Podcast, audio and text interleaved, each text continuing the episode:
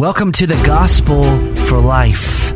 We have four Treasure Valley pastors committed to showing that the gospel is not just for that religious part of your life, but rather it's for all of life. You never graduate from the gospel. I'm Josh Bales, pastor of the Well Church, here with Russell Herman, pastor at Cloverdale United Reformed Church, Phil Moran, pastor at Christ Presbyterian Church, and Jonathan Van Hugen, pastor at Day Spring United Reformed Church. Now, if you'd like to find out more about us or catch past broadcasts or get information about our annual conference, you can find us at reformationboise.com. All right, welcome back to the show today. Uh, we are looking through the State of Theology, which is a survey that Ligonier Ministries uh, puts out every two years. You can find it at thestateoftheology.com. One of the cool things about this survey is that you can take it yourself or you can create a group survey. If you look on the left hand side of the screen as you enter on the website, you'll see how to do that. And we are on question 27 today, or statement number 27. And it's this sex outside of traditional marriage is a sin. And then the respondents on this one, evangelicals, uh, 78% strongly agreed with that statement. That's pretty good considering uh, some of the trends we've seen in evangelicalism lately.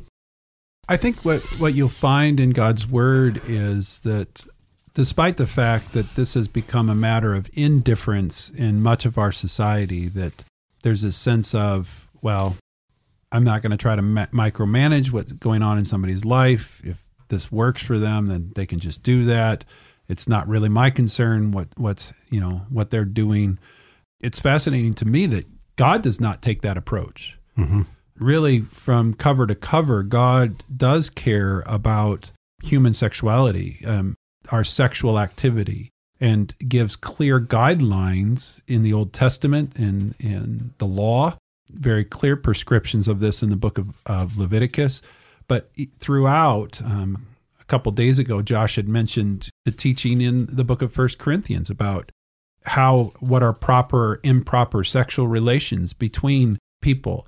So I think at just a base level, we we can say that this is not a matter of indifference to God. Mm-hmm because his word clearly delineates out what is proper or improper sexual relations. Mm-hmm. And I think maybe eventually we need to su- circle back to well, why? Why does it matter so much to God? Mm-hmm. Mm-hmm. mm-hmm. Yeah.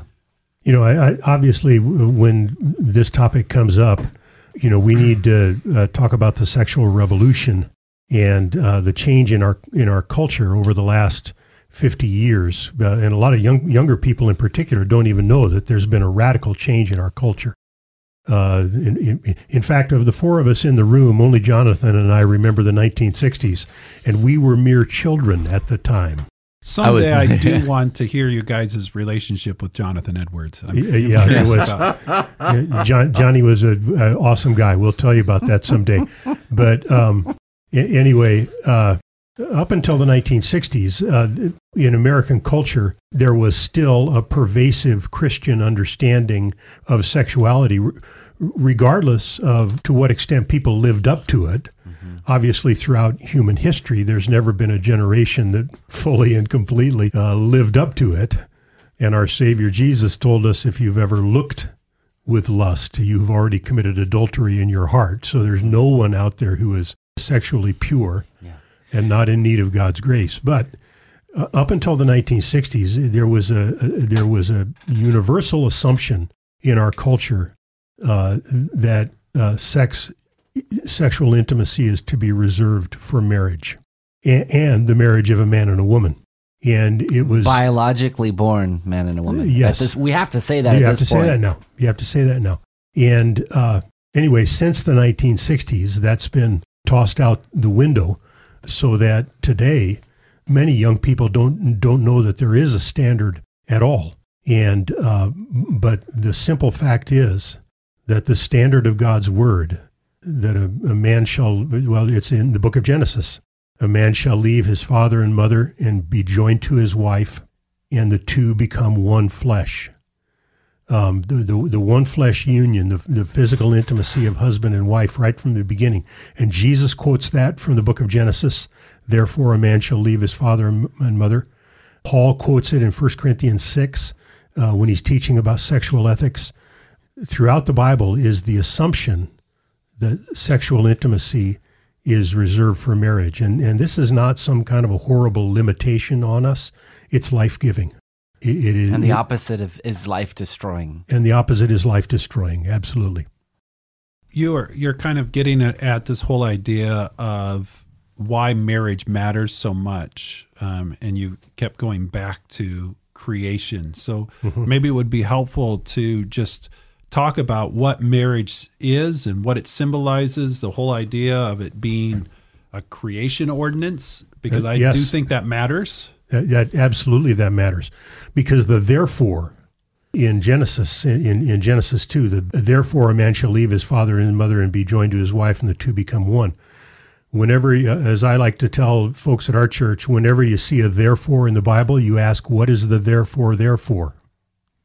What's the assumption that came before it? And the assumption that comes before it is the creation of humanity as male and female. Mm-hmm. God created them in the beginning in the image of God. He created them male and female. He created them.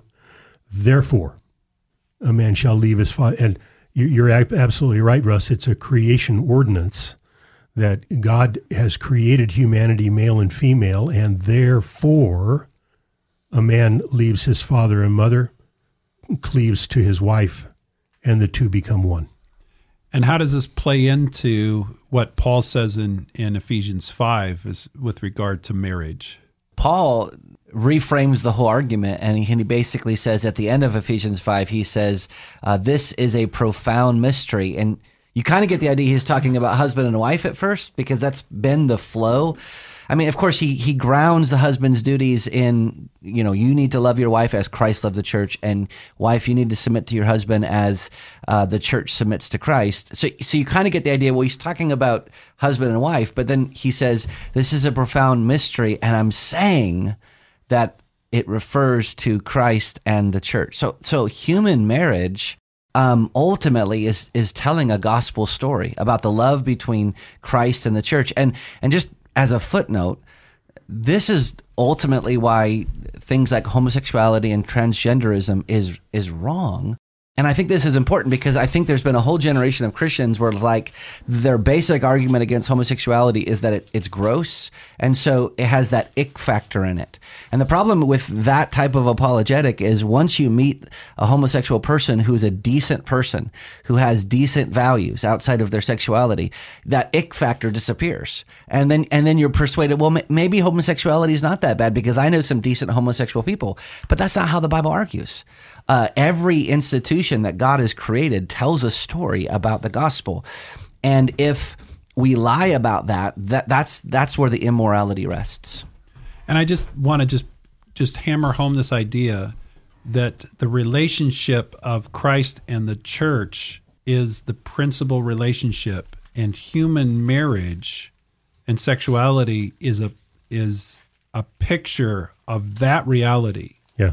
God didn't create marriage and then say, oh, you know what? That's kind of handy. That's a good picture of the relationship of Christ and the church. Yeah.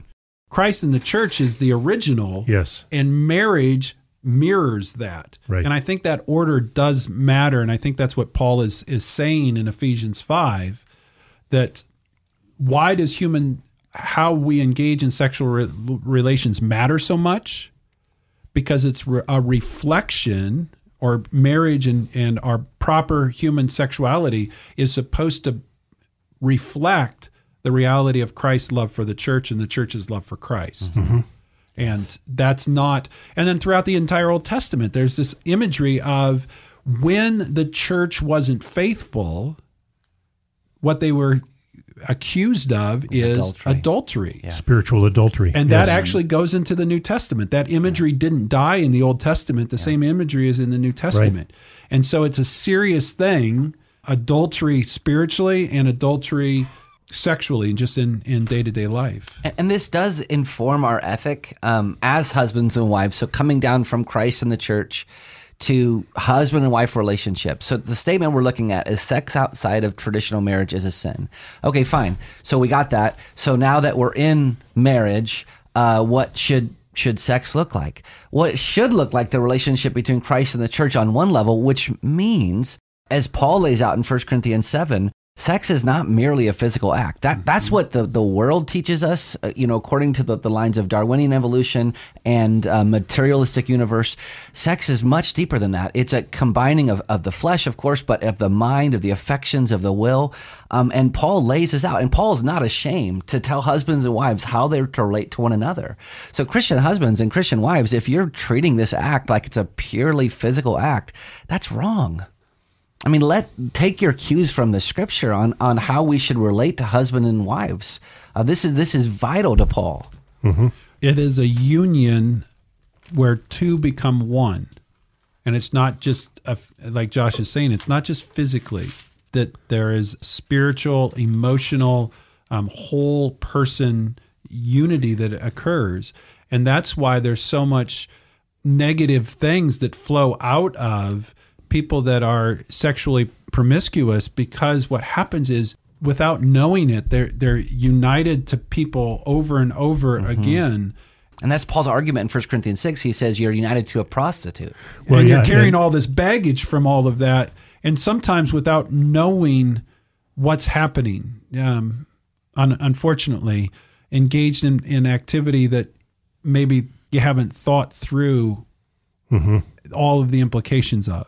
You mentioned Paul uh, in 1 Corinthians 6, um, and the Paul, Paul, giving the example of a, a man uh, having sex with a prostitute.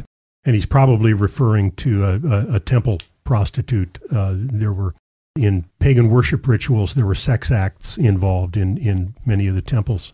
But what Paul indicates is that even, even something as seemingly businesslike as the union of a man with a prostitute, even that engages a spiritual element, a spiritual union.